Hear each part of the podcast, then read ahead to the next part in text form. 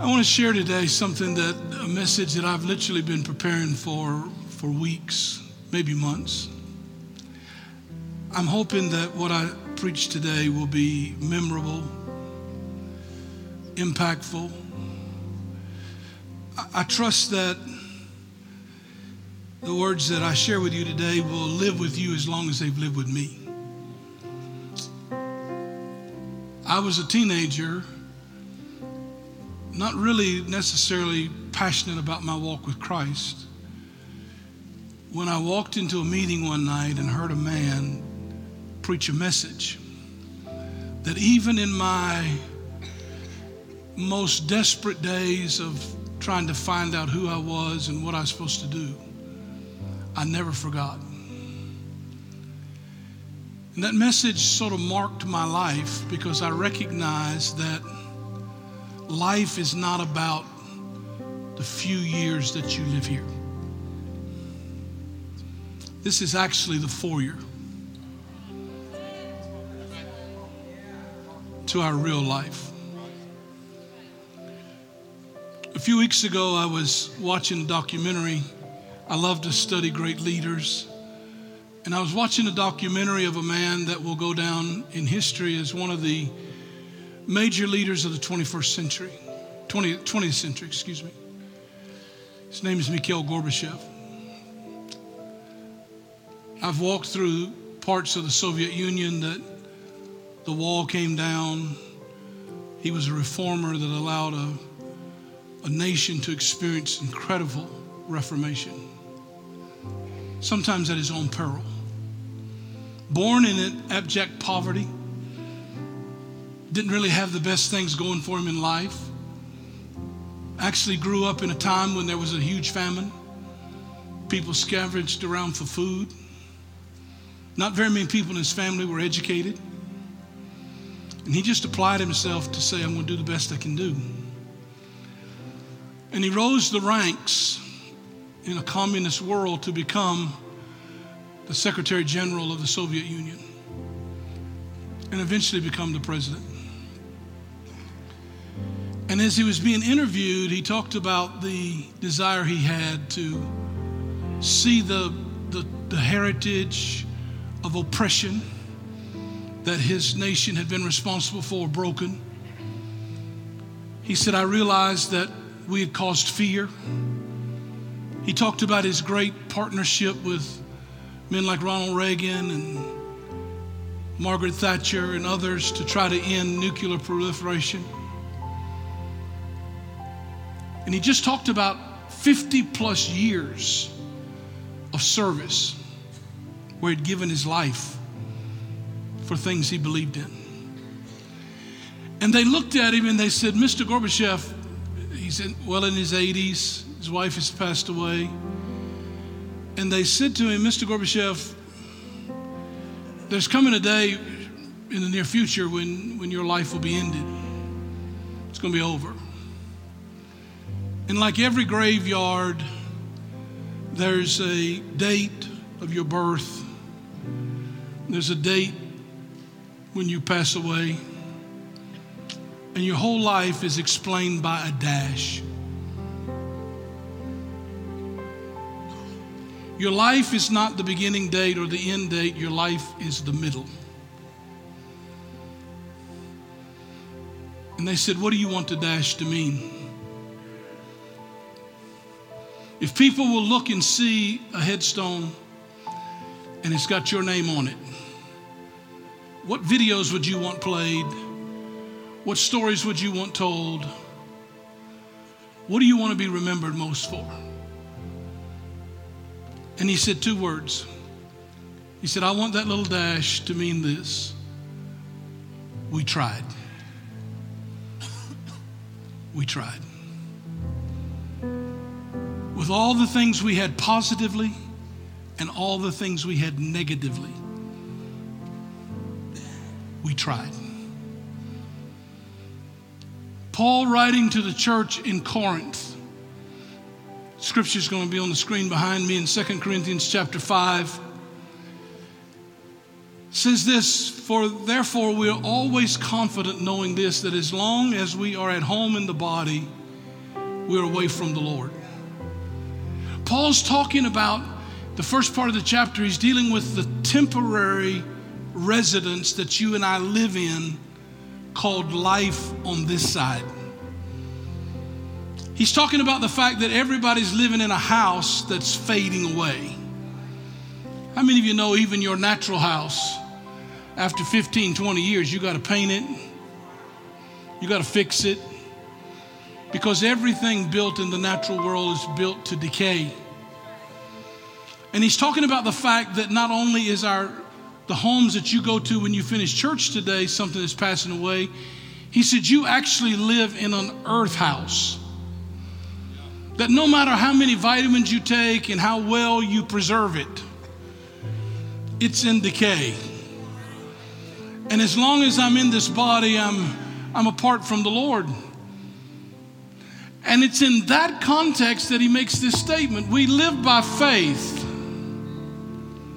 and not by sight. In other words, I choose to live by what I believe, not just what I see. Because there's some things I'm doing that I see no results from. I don't have any help. There are sometimes I prayed and I didn't see any answer. There's sometimes I gave and I didn't get a big harvest.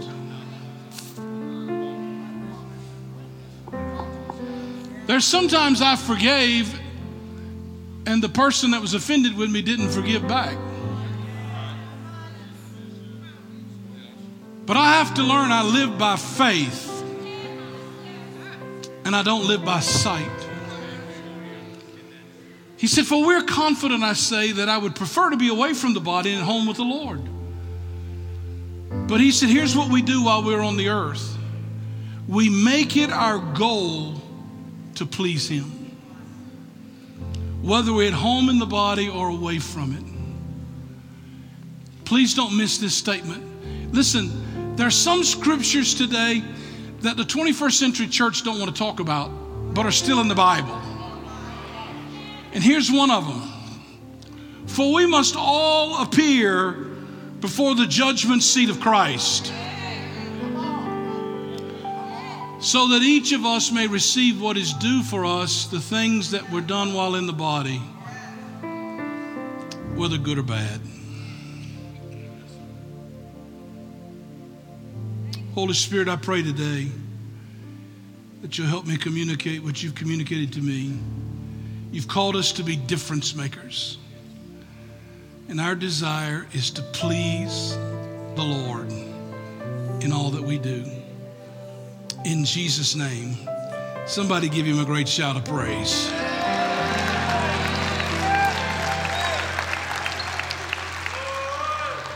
And what's this? Your life and my life is lived, experienced, and overcome in the middle. I heard Jordan today, as he, Pastor Jordan, as he was exhorting us, say, sometimes the middle of the story doesn't change. But our ability to overcome in the middle is what gives meaning to life. How many of you know that most of the time they don't talk to you about the middle? Hmm? Let me, let me ask you this question. How many, how many people in the room are single? All the single people in the room, hold your hand up. All the single people. Hold your hand up high, wherever you Come on, act like you're happy to be single. Just hold your hand up high. All the married people in the room, hold your hand up. How many of the married people can testify to the single people that some of the things that you thought at the beginning were not always true in the middle?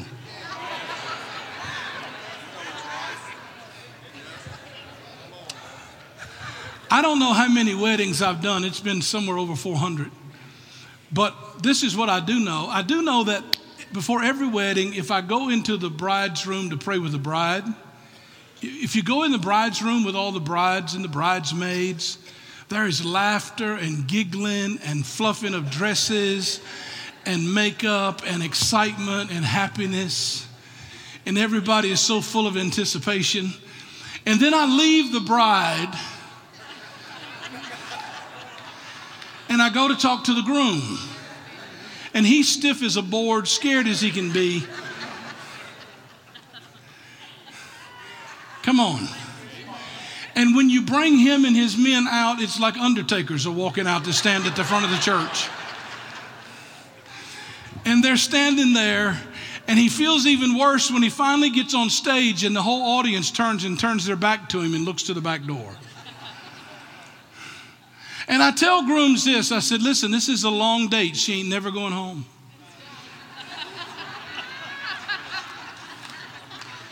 Something's about to change. And listen to me closely. When you hear that organ go dun, dun, dun, dun, dun, dun, dun, dun, just know you're done.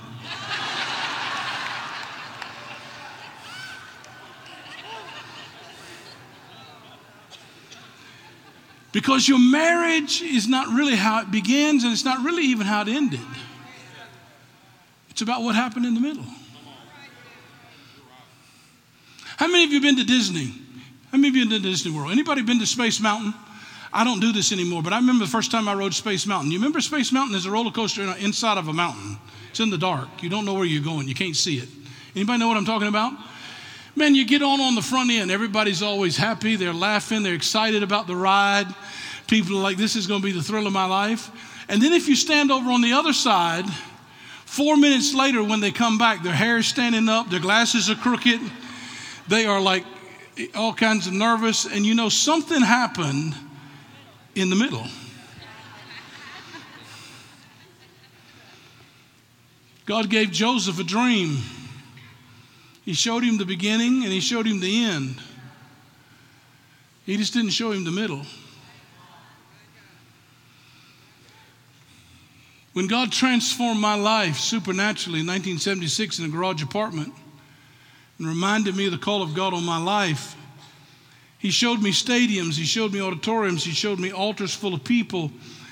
He showed me people coming to Christ, He showed me people being healed. What He didn't show me was that in the middle there'd be rejection and betrayal and testings and trials. He didn't tell me I'd be arrested in India and shot at all night long in Venezuela and confronted by demon possessed witch doctors. He didn't tell me I'd have to fight for my kids' life when I'm out of the country and the doctor tells me they won't live till morning and I can't get home. He didn't tell me any of that stuff. Because the middle is where I had to learn to overcome. I have to learn how to win in the middle. Now, listen to me. If you're going to overcome in the middle, you're going to have to do something. The Bible says he brought them out to bring them in. Somebody say that with me. He brought them out we read that and we automatically assume that everybody that got out got in. But I want to suggest to you, ladies and gentlemen, if you study your, your Bible, you'll find out that most of them that got out didn't get in. And they didn't get in because they didn't know what to do in the middle. They didn't know what to do with life's demands that require them to be an overcomer. How many of you know if you're going to be an overcomer, that means you got to come over something? Or as you want to, if I can put it in modern vernacular, you got to get over it. You got to get over some stuff. You got to get over obstacles. You got to get over challenges. You got to get over things that are less than perfect conditions because overcomers learn how, in the middle of life circumstances, to find a way to keep on believing even when life wants to knock them down. Why is it important that we fight by faith to be overcomers? I'll tell you why. If you're taking notes, I hope you write this down. There's only two questions going to be asked in eternity. Here's the two questions. The first one is this What did you do with my son Jesus? There are two thrones of judgment that are talked about in the Bible that are after your life. One's called the Great White Throne Judgment, That's where everybody stands and answers that question. What did you do with my son Jesus? What did you do with his grace, his mercy, his forgiveness? What did you do with his willingness to be your Savior, your Redeemer? What did you do with Jesus? Well, I thought he was a great guy, amazing historical figure, had incredible teachings, made me successful, in fact. But the question is not, what did you learn from Jesus? The question is, what did you do with my son Jesus? And if you don't get that question right, you don't the next one you don't have to worry about because you're not going to appear there. That's the point where he brings separation between God and man. The second question every person in this room, no matter how long you've been born again, no matter how righteous he's made you, no matter how anointed you may be, everybody will answer the second question. And here's the second question What did you do with the life I gave you? What did you do with the life I gave you? I gave you breath, a good mind, opportunity, influence. I gave you resources. I gave you a voice to speak. I gave you contact with people. I gave you a church family to be a part of. I gave you a, a generation to serve. What did you do with the life I gave you? And in Numbers 25, Jesus is giving this illustration to his disciples when he talks to them about how he wants to see their future. He says, Everything you have has been entrusted to you, it's been given to you as a trust. But know this that every trust account has an accountability day. The one who gave the trust will come back and have an accounting. And in that day, watch this, he said, I want you to live to hear these words Well done.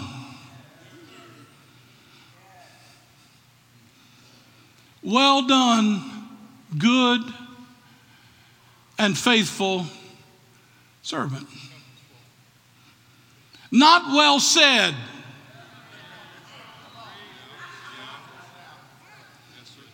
There's a lot of people that talk a great game, but do nothing.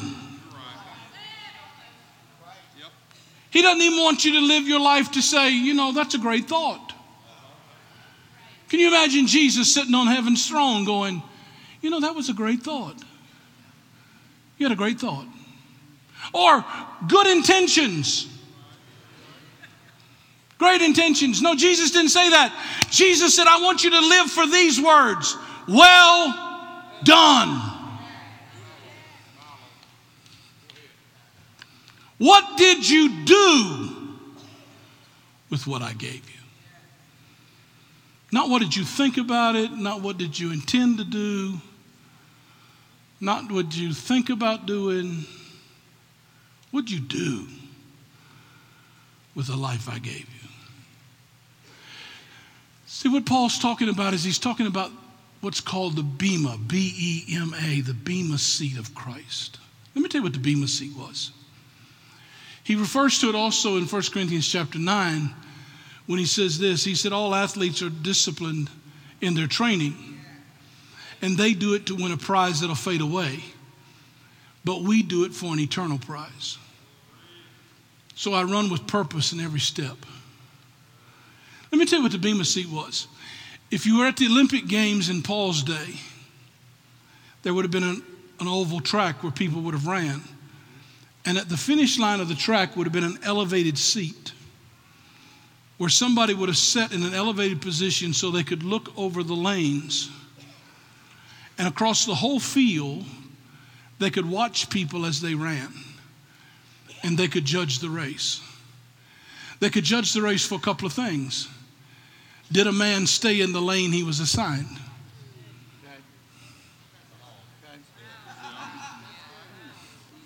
Or did he envy somebody else's lane?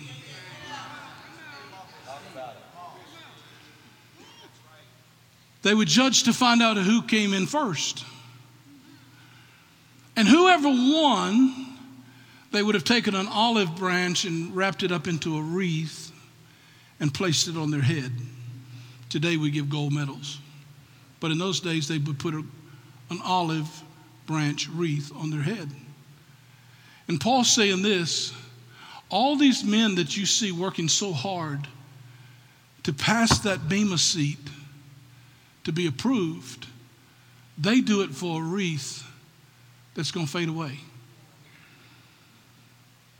We're in the same race.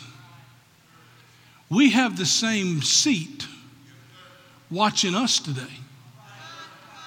He's saying, but we're not running for a wreath that's made of olive branch that's going to dry and rot. We run for something far more eternal. We run for an eternal prize. An eternal prize. Somebody shout an eternal prize. How many of you recognize today that what gives meaning to your dash is what you run for? What did you do with the time, the talent, the influence, the connections, the treasure that I put in your heart and in your life? Because what you did with that determines what eternity will be like. You want to give meaning to your dash? Two things. Write this down.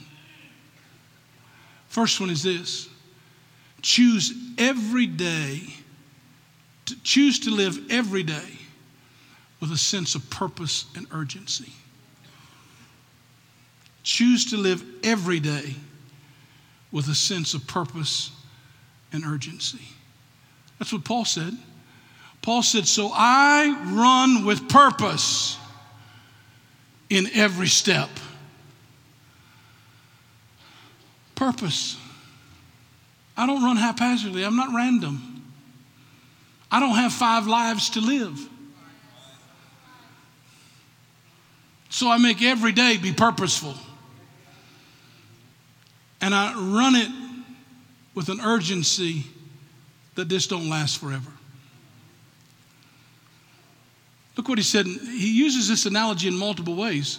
1 Corinthians chapter 3, verse number 12 through 15. I'm going to read it in the Living Translation. Here's what he said.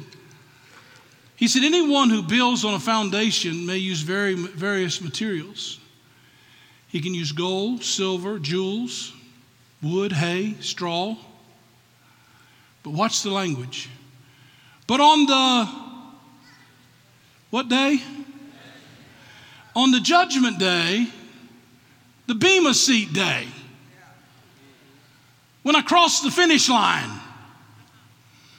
fire will reveal what kind of work each builder has done. And the fire will show if a person's work, if you're writing your Bible, you ought to underline this, has any value. If the work survives, the builder will receive a reward, but if the work is burned up, the builder will suffer great loss. The builder will be saved, but like someone barely escaping through a wall of flames. Here's what God says. Church, today, I hope you hear me deep in your heart. Here's what God says At the end of my life, at the end of your life, there's a fire test coming. And the fire test is going to test, watch this, not how long you spent doing something, but how valuable what you did was. In other words, the fire test motivation, the fire test quality of heart. And he said, Everything you did so somebody could recognize you, it's going up in smoke. Everything you did so somebody could clap, he said, It's gone. You got your reward. everything you did because you was trying to earn another step on the ladder?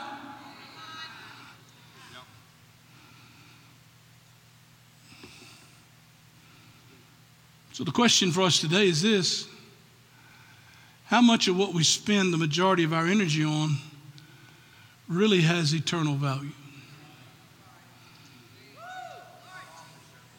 The next fight you get in with somebody, ask yourself this question How much will this matter in 10 years?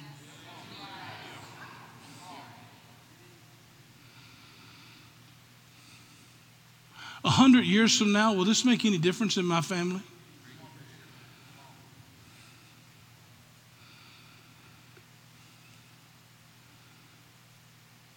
Because the truth of the matter is, Pop Marshall was telling me a story the other day about being in a church meeting where a man got mad at the pastor in a church business meeting. God only knows that's, that's the one place, if you don't know if there's demons in the building, have a church business meeting. they will reveal themselves.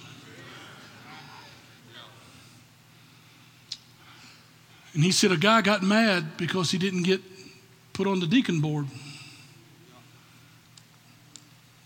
He got in a fight with the pastor. The pastor disciplined him and went on and got in his car. When he got in his car, his 20 year old son walked up and pulled a 22 pistol out and put it in the pastor's head. Ends up a skirmish takes place, and the pastor gets away from the boy and he goes in the church and gets his dad, and he says, Your son's laying out there in the yard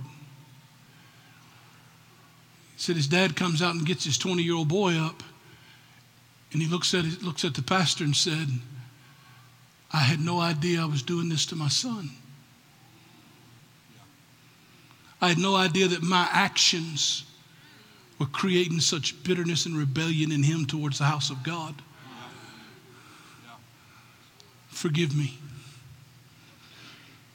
Because what do we do that has eternal value. Am I doing okay today?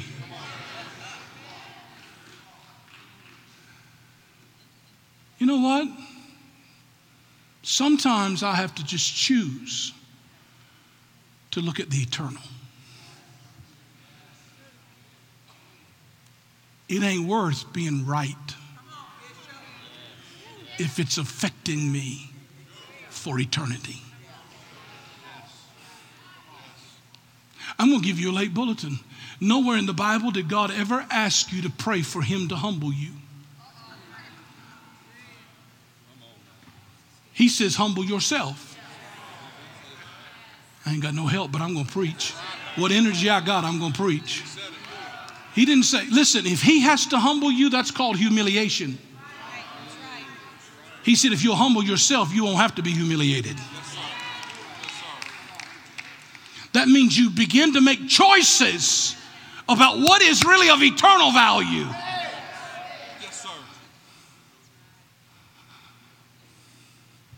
And having my way may not be that eternal. Somebody shout, it's urgent. Psalms 90, verse 12, Moses writes these words. He said, Lord, teach us to number our days that we can gain a heart of wisdom. Do you know what? You never live wise as long as you think you're going to live forever. Come on, I can break that down in multiple ways. How many people at 65 couldn't retire because they didn't live wise thinking they're going to work forever? When you don't learn to number days, you live for the moment, and wisdom escapes you. So he said, Teach me to number my days. I don't, I don't get to be here forever. If God's blessing allows me to have 70, and he said, if by, if by chance there's an incredible blessing and you live to be 80, it's amazing. But the truth of the matter is, every person in this room has an expiration date.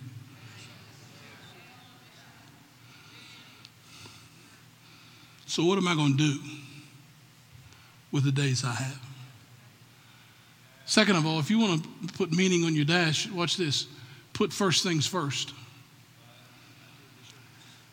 In other words, make sure your priorities. Let me tell you what I mean by that. The people and the principles that matter most are front and center in your life on a daily basis. See, there's a lot of people that have priorities of other people, but they have no priority of principle. And so they do what's expedient rather than what's right.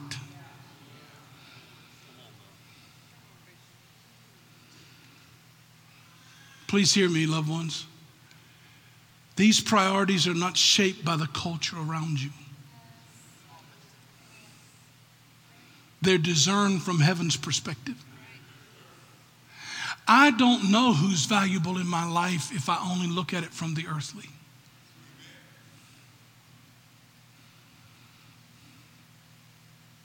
I have three daughters and seven grandchildren.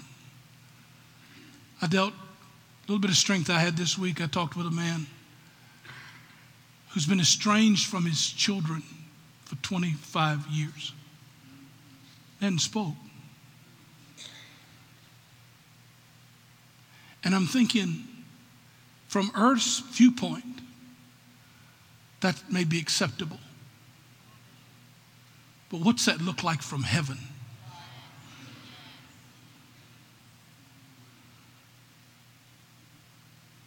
It may be acceptable for me to say it's okay to fudge on telling the truth if it's expedient for me from the earth perspective. But what's it look like from heaven's perspective?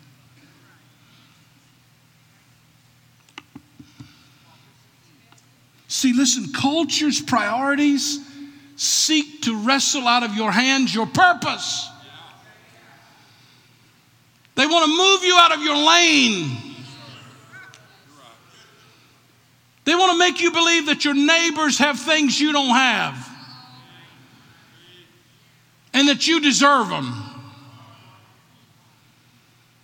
And so rather than live for purpose, they want you to live for cheap substitutes. They want you to live for things like power and prestige and position and comfort. In a hedonistic society that still has me at the center of it. I sat in my office this week and I repented before God. I said, God, forgive us as the body of Christ that we somehow have created consumer driven church and believe the church has got to be about what's about making me comfortable and me happy. What if we never sing my song? But I'm in my lane doing what I'm supposed to do. What's heaven say about that?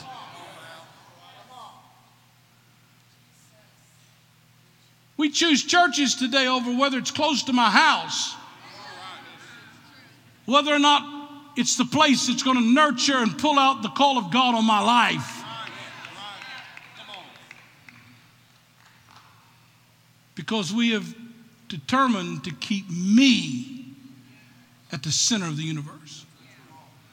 God's raising up churches all over our generation that are beginning to reform and flip that narrative and begin to put God back in the center of our world again, where everything is about Him. In Him we live, and in Him we move, and in Him we have our being.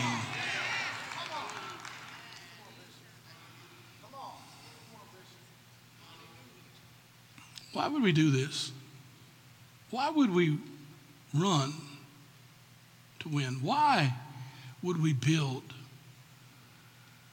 With gold and silver and precious stone. You know the difference between gold, silver, and precious stone and wood, hay, and stubble?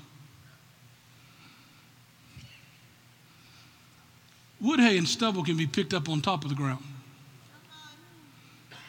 It's easy, it's convenient, takes no effort. Gold, silver, and precious stones have to be dug for. People that build their life out of convenience, it's, it's gone.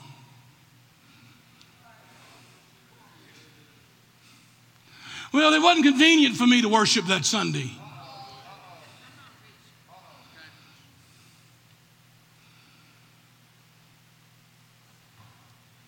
What was? I wonder what it was like for John on the Isle of Patmos. Boiled in oil. Who said, I'm going to be in the Spirit on the Lord's day. Paul said, We do it for an eternal prize. Watch this closely. Listen.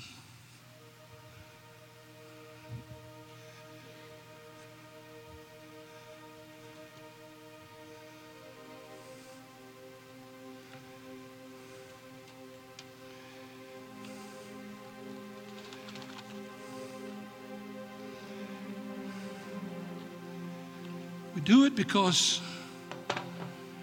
one day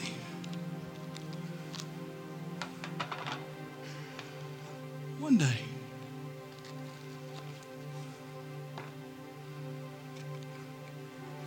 Somebody, somebody in this room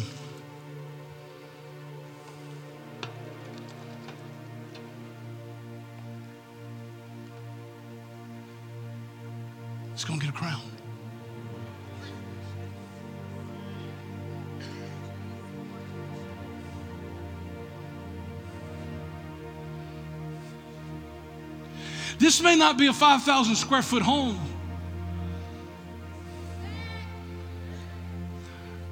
But you're not going to live in a 5,000 square foot home very long.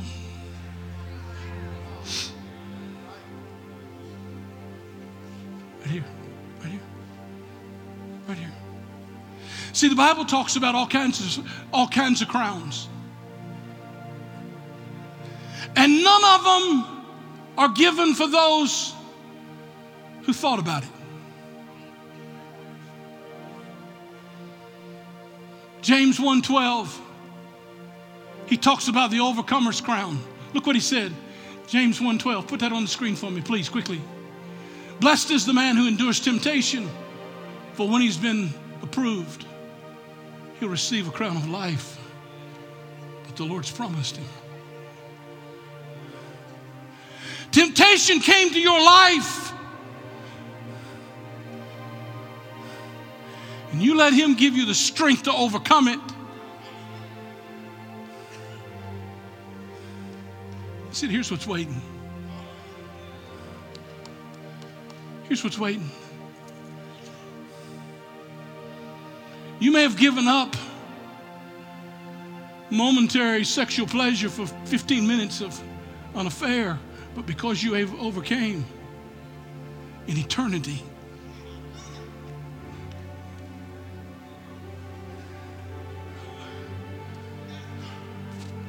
He's going to give me a crown because I overcame. See, Paul, put the next one up on the screen for me, guys. This is the this is the this is the soul winner's crown. Some of you in the room will never see this because you've never shared your faith. After all, what gives us hope and joy? And what will be our proud reward? Crown as we stand before our Lord Jesus when He returns. It's you.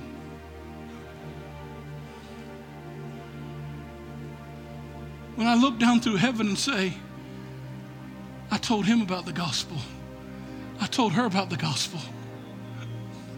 I invited them to a Christmas production. I invited them to a Thanksgiving blessing service.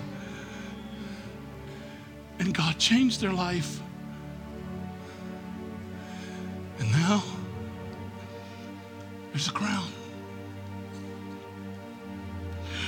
Paul said in Timothy, you can put this one up too, guys. Timothy chapter 4, 2 Timothy 4. He said, I fought a good fight. Every day, there's a fight. Some of you have been wanting to live your life on cruise control. It doesn't exist.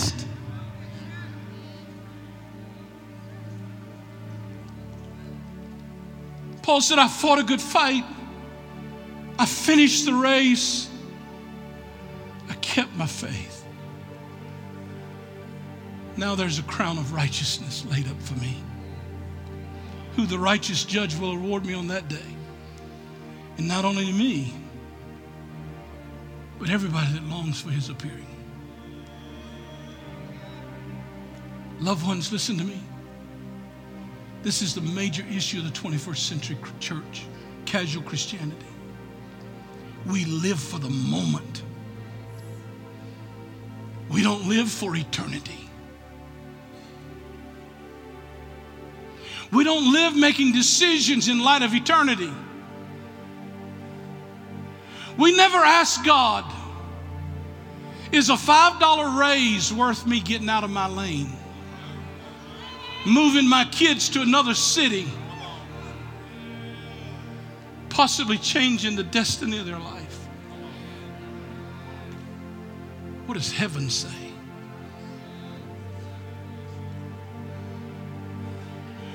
We, we live for convenience and comfort.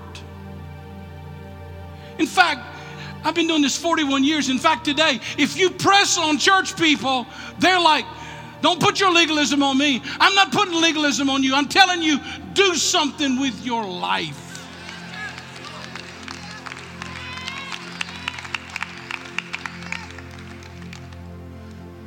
Because in eternity, we all answer the question What did you do with the life I gave you? Say, Bishop, seriously? Seriously, you think I need to forgive everybody that's hurt me? Do you know what they did?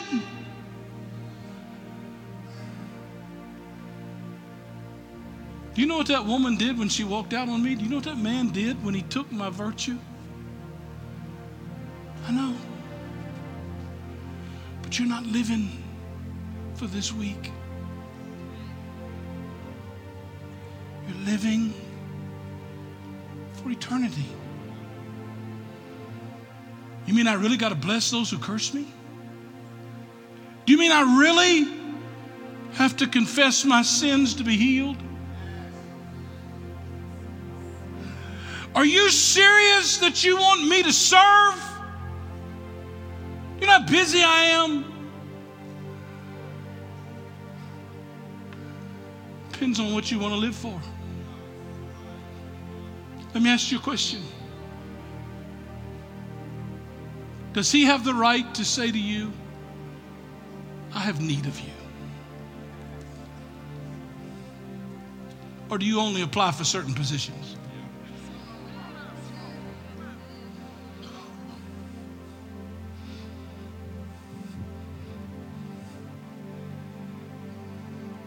I wrestled all week long in my room. And the devil told me, he said, if you preach this, you're going to clear the church out. I said, well, if I do, we didn't have a church to begin with. We didn't have a church to begin with.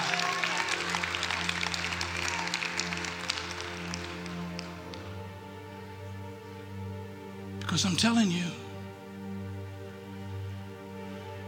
you don't have near as long as you think.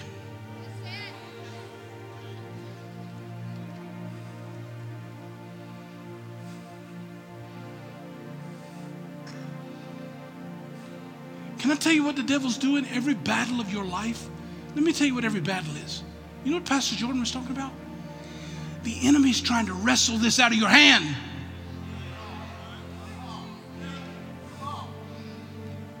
He's trying to wrestle this crown out of your hand because he knows, watch this. Crowns were only given to overcomers.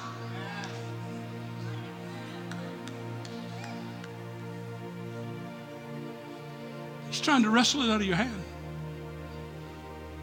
I'll tell you why. Put Revelation 3 up. Here's what Jesus said to a church in Revelation He said, I'm coming soon. That means he's, I'm coming to be with you. Hold on to what you have, that no one will take your crown. In the next chapter, he tells why. He said, surrounding the throne, there are four and twenty elders. They were dressed in white, and they had crowns of gold set on their head. And the four living creatures had six wings covered with eyes. And day and night they sang, Holy, holy, holy is the Lord God Almighty, who was, who is, and who is to come. And whenever the living creatures give glory and honor and thanks to him who sat on the throne forever, the 24 elders fell down before him who sits on the throne to worship him forever and ever. And watch this. Here's how they worshiped. This is worship in heaven. Not.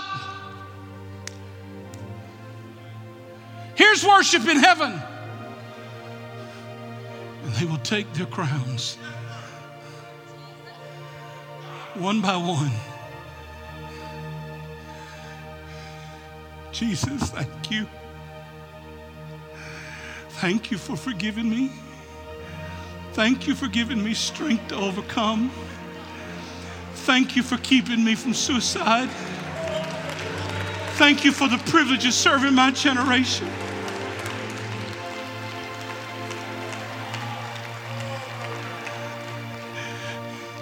Jesus, thank you. The next one will come. Thank you. Thank you, little, that you let my family serve you. Thank you that you allowed me to lead people to Jesus.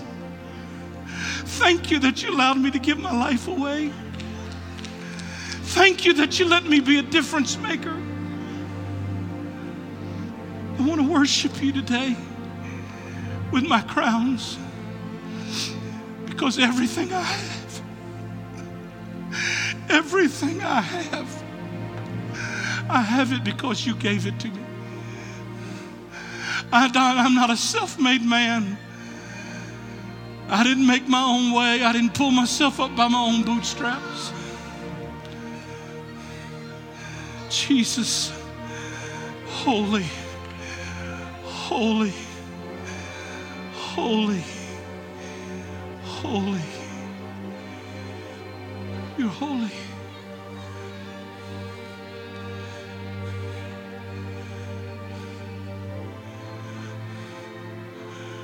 But here,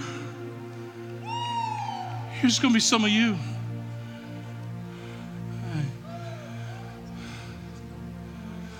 I, uh, I could have served in the parking lot. Uh,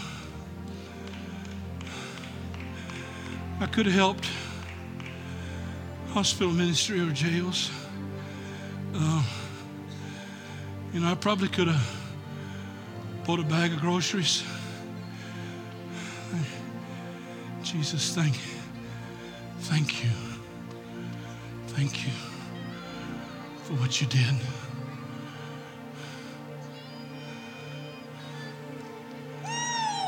You want to know why? Because you've never done nothing. You've never let God move you out of your comfort zone, stretch you, take the grace that He gave to you and multiply it.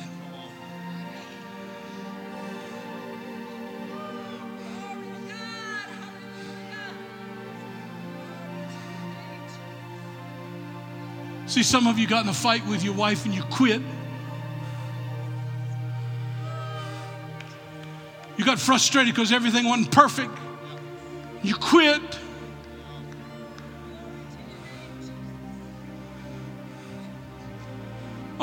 Been a part of the worship team, but they weren't prepared one night. So I got out of my lane.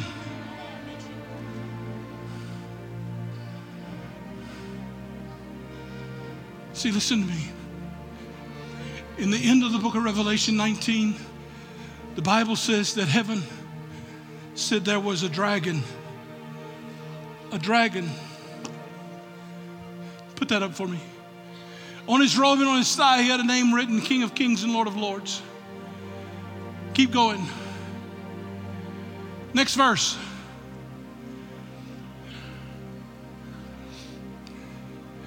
I saw an angel standing in the sun who cried a loud voice to all the birds in the midair Come gather together the great supper of God. Hold on a minute. Part of his part of that verse before it was up on the screen says, and on his robe and thigh, he has a name written, King of Kings and Lord of Lords. Somebody shout, King of Kings and Lord of Lords. He said there was a dragon. Listen, listen. What began in the garden as a snake, by the time we get to the end of the book, is a dragon. Somebody been feeding that sucker. And he eats flesh.